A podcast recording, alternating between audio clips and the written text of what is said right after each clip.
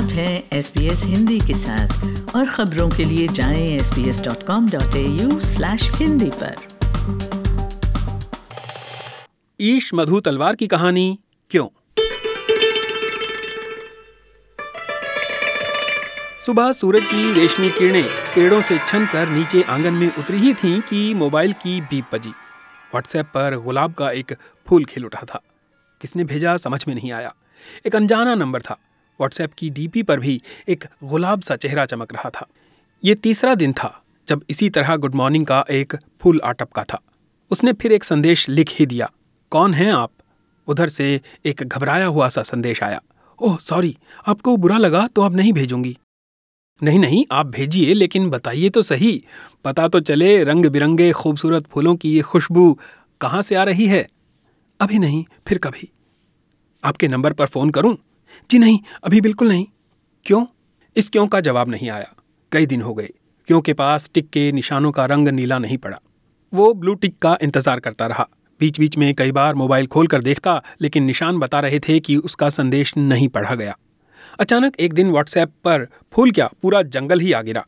घने दरख्त, नीचे ज़मीन पर बिछी लाल फूलों की मखमली चादर, नीला आसमान आसमान में उड़ते परिंदे, दूर समुद्र सी एक झील। उसने जैसे झील में कंकड़ फेंका। जब बताती ही नहीं हैं आप कौन हैं तो यहाँ जंगल क्यों फेंक रही हैं? जंगल फेंका नहीं, सजाया है। क्या आपको ये अच्छा नहीं लगा? जंगल तो सुंदर है, पर आप इसमें गुम हैं। बाहर निकल कर आइए ना। जंगल में शिकार को ढूंढना पड़ता है। आप ढूंढिए। शिकार? किसका शिकार? चिड़ियाओं का। मतलब आप तो कुशल शिकारी हैं, जिसकी आँखें सिर्फ़ चिड़ियाओं पर रहती हैं। ये यहाँ क्या लिख रही हैं आप? क्या गलत कहा? क्या मैं आपको फ़ोन कर सकता हूँ? नहीं। क्यों? ये क्यों फिर अनुत्तरित रह गया? फिर ब्लू टिक का इंतज़ार, इस बार इंतज़ार कुछ लंबा हो गया। जब याद आता, बेचैनी से फ़ोन उठाकर देखता, लेकिन नीला संकेत कई दिन तक दिखाई नहीं दिया, जैसे कहीं नाराज़ होकर बैठ गया था। इस बार मोबाइल के पर्दे पर जंगल नहीं, एक पार्क आया। अरे ये क्या? ये तो वही पार्क है जो उसके घर के सामने है और जहाँ वो रोज़ सवेरे घूमने जाता है? उसने पार्क को जूम किया तो नीचे एक इबारत लिखी थी। आज आप सैर करने नहीं आए? ओह, आज वो सचमुच सैर करने नहीं गया था। उसने लिखा हाँ आज नहीं आ पाया, लेकिन आप पहेलियाँ क्यों बुझा रहे हो? जरा सामने तो आओ, चलिए। ठीक है, कल पार्क में मिलते हैं। कल ज़रूर आइएगा। उसका दिल धड़का। कीबोर्ड पर कांपती उंगलियाँ सरकने लगी। ठीक है, कल आता हूँ। पर आपसे फ़ोन पर बात तो कर सकता हूँ? No, please. क्यों? ये क्यों? मोबाइल के पर्दे पर जस का तस टंगा रह गया। उसे अब सुबह का इंतज़ार था। क्या होगा कल सुबह? अगली सुबह जब पार्क में पहुँचा तो ठंडी हवा चल रही थी। लोग ट्रैक पर सरपट दौड़ रहे थे, घास पर योगा कर रहे थे और बच्चे झूले झूल रहे थे। उसने चारों तरफ़ नज़र दौड़ाई। बाग में दरख्त थे, फूल थे, लेकिन गुलाब का वो फूल नहीं दिखा। नज़रें घास पर फिसलती हुई, योगा कर रही एक महिला पर जाकर रुकी। लेकिन नहीं, ये भी वो नहीं थी। खोजी नज़रें फिर इधर उधर दौड़ने लगीं। पार्क में बेंच पर एक अकेली महिला बैठी थी। उसका चेहरा दूसरी तरफ़ था और शरीर का पिछला हिस्सा दिखाई दे रहा था। वो धीरे धीरे रेंगता हुआ बेंच के सामने से गुजरा। पहले कनखियों से देखा, फिर दूर जाकर एक पेड़ के पीछे खड़े होकर। वह वो नहीं थी। ये तो काला गुलाब था। उसने मोबाइल खोलकर व्हाट्सएप की डीपी पर लगी तस्वीर गौर से देखी। पार्क में घूमती एक एक महिला को वो ध्यान से देखता और डीपी की तस्वीर से मिलान करता, फिर आगे बढ़ जाता। सारी मशक्कत बेकार गई। वैसा कोई गुलाबी फूल उसे बाग में नहीं दिखा। निराश होकर वो एक दरख्त के नीचे बेंच पर आकर बैठ गया। तभी सामने से एक महिला आती दिखाई दी। बेहद खूबसूरत, सचमुच गुलाब। लेकिन ये सुंदर गुलाब की कोई दूसरी प्रजाति थी। उसकी नज़रें तो उसे स्कैन करने में जुट गईं। वो अब उसे अंदर से भी देख रहा था। वो बेंच के पास से गुजरी तो जैसे खुशबू छोड़कर चली गई। कुछ देर वो ऐसे ही बैठा रहा और अपने को सामान्य करने की कोशिश करने लगा। फिर उसने मूल गुलाब को फ़ोन लगाया। रिंगटोन बज रही थी। वो भूली दास्तान, लो फिर याद आ गई। रिंगटोन के साथ दिल धड़कता रहा। फ़ोन नहीं उठा। दिल की धड़कनें जैसे थम गईं। उसने फिर व्हाट्सएप पर मैसेज भेजा। मैं पार्क में बैठा हूँ, आप आई नहीं? कुछ मिनट तक बार बार मोबाइल खोलकर देखता रहा, लेकिन मैसेज देखने का नीला निशान फिर रूठ गया था। वो बेचैन हो उठा। उसने एक सिगरेट निकाल कर सुलगाई। फिर मोबाइल खोला। सही के दो निशान नीले हो चुके थे। साथ ही पर्दे पर लिखा आ रहा था, टाइपिंग। उसे तसल्ली हुई, चलो जवाब आ तो रहा है। अचानक संदेश उभरा। हाँ आज नहीं आ पाई। क्यों? उसने लिखा।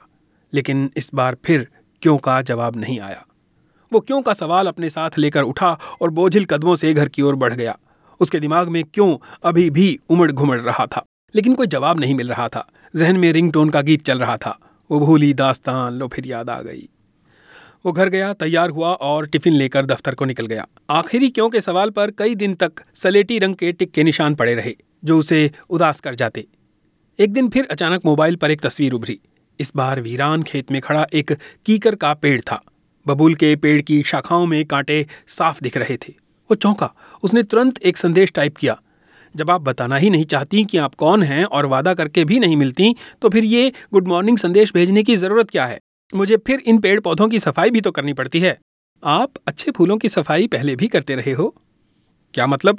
जब आपकी स्कूल में एक दोस्त थी तो उसे आप गुलाब का फूल कहते थे। बड़े हुए तो गुलाब की सफ़ाई कर दी और उसे बबूल कहने लगे। कहते थे, बबूल किसी काम नहीं आता, केवल कांटे होते हैं उसमें। आ तुम रागिनी हो? जी बिल्कुल, वही रागिनी जिसने विद्रोह का राग छेड़ा तो आपकी नज़र में वो बेसुरी हो गई थी। अरे रागिनी, तुम मिलो ना कभी? तुमसे मिले तो अरसा हो गया। अब तो याद भी नहीं आखिरी बार कब मिले थे। कुछ भी याद नहीं? हाँ तो कितने तो दिन हो गए? हमको तुमसे बिछड़े हुए एक ज़माना बीत गया। ये भी याद नहीं जब तुम मेरे ऊपर झपटे थे? चैटिंग करते करते वो अचानक चौंका और उसके हाथ अपनी गाल पर आकर उसे सहलाने लगे। यहीं तो तमाचा मारा था उसने। स्क्रीन पर रागिनी के ही हर्फ उभरे। तुम ऐसे ही झपटते थे चिड़ियाओं पर, शिकारी की तरह। लेकिन मैं उड़ गई थी, फुर्र, और अपने पंजे की रसीद भी थमा आई थी, आपके गुलाबी गाल पर। वो खिन्न हाथों से टाइप करने लगा। अरे छोड़िए अब पुरानी बातों को, अब तक तो रामगढ़ झील से काफ़ी पानी बह चुका है, मिलिए कभी। जी नहीं, झील से नहीं, आँखों से, अब नहीं मिलेंगे। फिर आपका ये बार बार गुड मॉर्निंग संदेश भेजने का मतलब? अब नहीं भेजूँगी। क्यों? वो बार बार मोबाइल को खोलकर जवाब ढूंढता रहा। इस बार क्यों का जवाब आया? जैसे तीर के जवाब में भाला फेंका हो। Me too. वो घबराया, गुस्से में तिलमिला उठा। उसने मोबाइल उठाया और सामने की दीवार पर ज़ोर से फेंक कर मारा। लगभग वैसी ही आवाज़ आई जैसी किसी के खुद के तमाचा मारने पर आती है। वो देर तक अपनी गाल सहलाता रहा। टूटे फूटे मोबाइल के अंदर पड़ा क्यों का जवाब अब भी कसमसा रहा था।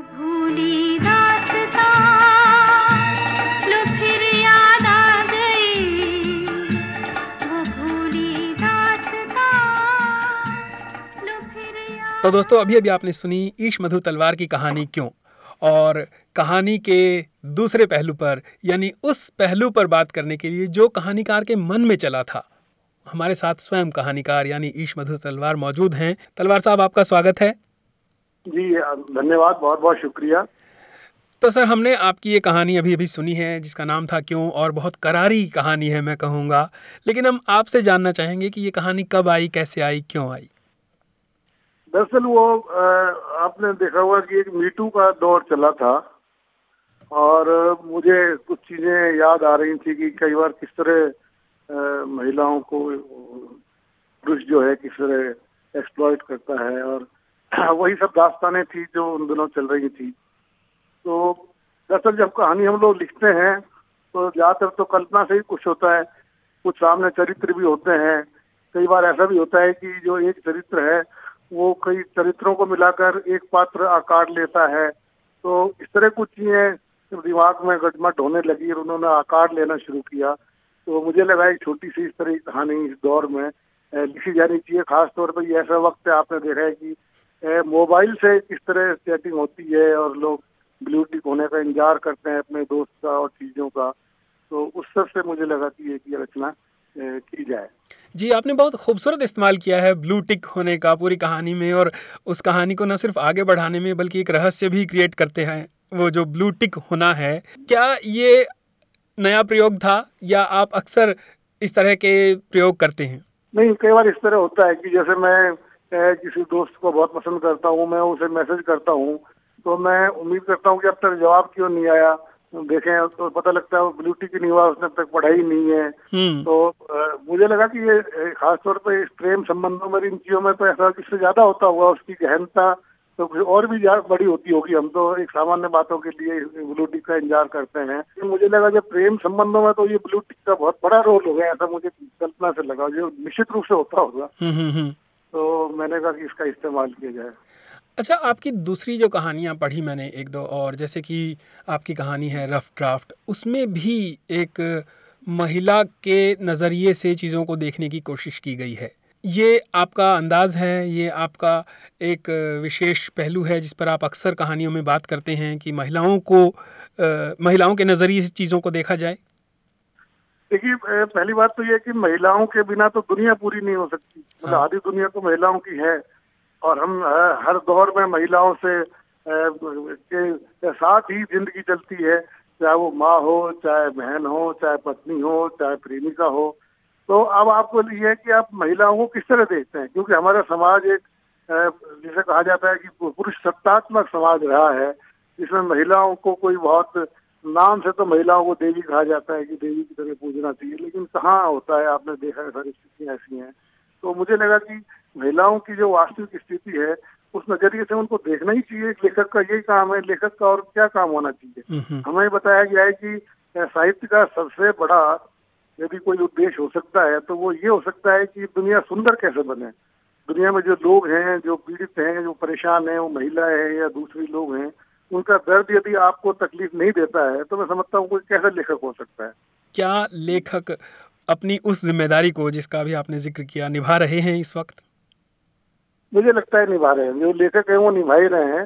जो लेखक नहीं है वो निभाएँगे नहीं। क्योंकि आप देखिए कि कई बार ये कहा जाता है कि लेखक जो हैं मतलब जो संवेदनात्मक स्तर पर जो चीज़ों को महसूस करते हैं मुझे लगता है वही लिखने के लिए आते हैं। कोई लिखना कोई बाध्यता तो नहीं है किसी मतलब ये ऐसा काम नहीं है लेखन कर्म कोई ऐसा नहीं है कि आप ज़बरदस्ती किसी से आप करा ले जाए। हम्म। और मुझे लगता है कि अपने आप कोई इस क्षेत्र में आता है लिखने लगता है। जब वो कलम पकड़ता है तो ज़रूर उसके अंदर कुछ संवेदनाएँ चल रही होंगी जो मजबूर करती हैं कि कलम लीजिए और लिखिए मुझे दर्ज कीजिए कागज़ पर। तो मैं समझता हूँ लेखक को यदि कोई वाकई लेखक है आप दुनिया के जितने भी बड़े लेखकों को देख लें मतलब मुझे लगता है कि यदि संवेदना तो सब में आपको मिलेगी वरना फिर लेखक कैसे हो सकता है? कोई आदमी यदि वो इंसान नहीं है इंसान को प्यार नहीं करता है मोहब्बत नहीं करता है तो वो कैसे लेखक हो सकता है? सोशल मीडिया पर जो लिखा जा रहा है उसको आप कैसे देखते हैं? सोशल मीडिया पर देखिए दो तीन तरह की चीज़ें आ रही हैं। तो सोशल मीडिया पर कोई संपादक नहीं है। आपने जो लिख दिया आप खुद ही संपादक कुछ भी डाल सकते हैं। हम्म। आप कचरा भी डाल सकते हैं। और ये अवश्य देखने में आ रहा है कि बहुत सारा कचरा जिसे हम कह सकते हैं क्योंकि होता क्या है कि हमने भी जब लिखना शुरू किया था कोई भी लेखक जीवन में जब लिखना शुरू करता है तो बहुत कोई परिपक्व लेखन नहीं होता है। तो हमारे वक्त में तो ये था कि हम पत्रिकाओं में भेजते थे यदि वो परिपक्व नहीं है तो रचना लौट के आ जाएगी। अब रचना को लौटने की ज़रूरत नहीं है आप सीधे उसको फेसबुक में डाल दीजिए। वो जैसी भी है डाल दीजिए आप। तो उससे ये हो रहा है कि कुछ भी आपको पढ़ने को मिल रहा है मतलब। और एक आत्ममुखता तो नए लेखकों में होती है और एक इसे कहना चाहिए कि महत्व अति महत्वाकांक्षा कि बहुत कुछ मिल जाए और वो तुरंत मिल जाए और जल्दी मिल जाए। तो और देखिए मैंने क्या लिखा है। मतलब हम भी जब मुझे याद आ रहा है हम छोटे थे जब लिखते थे रचनाएँ लौटती थी तो हमें लगता था कि संपादकों की मिली भगत है संपादक बड़े नाम को छापते हैं हमको नहीं छापते हैं। हम्म। क्योंकि ऐसा नहीं है एक वक्त के अगर हमने अपनी खुद की रचनाओं को देखा तो हमें लगा हाँ ये छपने लायक थी नहीं। इसके लिए हम सोच रहे थे कि क्यों नहीं छापी? तो एक हम्म। वक्त के साथ आदमी आगे बढ़ता है किसी भी क्षेत्र में एक पारंगत होता है उसमें वक्त लगता है। अब उसमें आप जो भी लिख रहे हैं फेसबुक पे तो कोई रोकने वाला है ही नहीं तो आप ये तो आपके हाथ में आप ही संपादक हैं आप ही लेखक हैं डाल दीजिए उसको तो ये उसकी वजह से मुझे लगता है ये सब हो रहा है। अब जबकि आपकी कई किताबें आ चुकी हैं और आप एक नामी लेखक हैं आपको क्या लगता है तलवार साहब छपना कितना ज़रूरी है लेखक के लिए? ये छपना इसलिए तो ज़रूरी है कि आपने लिखा और खुद ने अपने पास रख लिया तो कोई इसको मायने नहीं है। आपने जिस वक्त के लिए लिखा है, जिस समाज के लिए लिखा है, वो आप चाहते हैं कि वो उसको देखे मतलब। तो इसलिए छपना तो ठीक है, लेकिन छपना जो है, वो तो आप समझ सकते हैं कि छपना एक जो संपादक हैं, वो तय करते हैं। मैं ये नहीं कहता कि उसमें कई बार ये भी होता है कि भाई मुझे संपादक जानता है, इसलिए मेरी रचना शायद पहले छाप देगा। लेकिन मैं ये पूरे विश्वास के साथ कह सकता हूँ कि यदि कोई अच्छी रचना किसी संपादक के पास आई है, वो चाहे कितना ही नया लेखक है, चाहे कोई भी है, कोई भी संपादक अच्छी रचना को छोड़ेगा ही नहीं। और रचना अपना आप बोलती है, देखिए, मैं कितनी बड़ी हूँ या छोटी हूँ, जो भी है। अच्छी रचना है तो मुझे लगता है कोई संपादक उसको सबसे पहले छापना चाहेगा। कोई भी अच्छी रचना को संपादक छोड़ ही नहीं सकता कम से कम संपादक। चलिए बहुत बहुत शुक्रिया समय देने के लिए और ये बहुत ही खूबसूरत कहानी हमसे साझा करने के लिए उम्मीद है आपसे और इस तरह की कहानियाँ आती रहेंगी। जी आपका बहुत बहुत धन्यवाद। बहुत आभार। आपने हमें ये मौका दिया मेरी कहानी लोगों तक पहुंचाई उसके लिए बहुत बहुत शुक्रिया।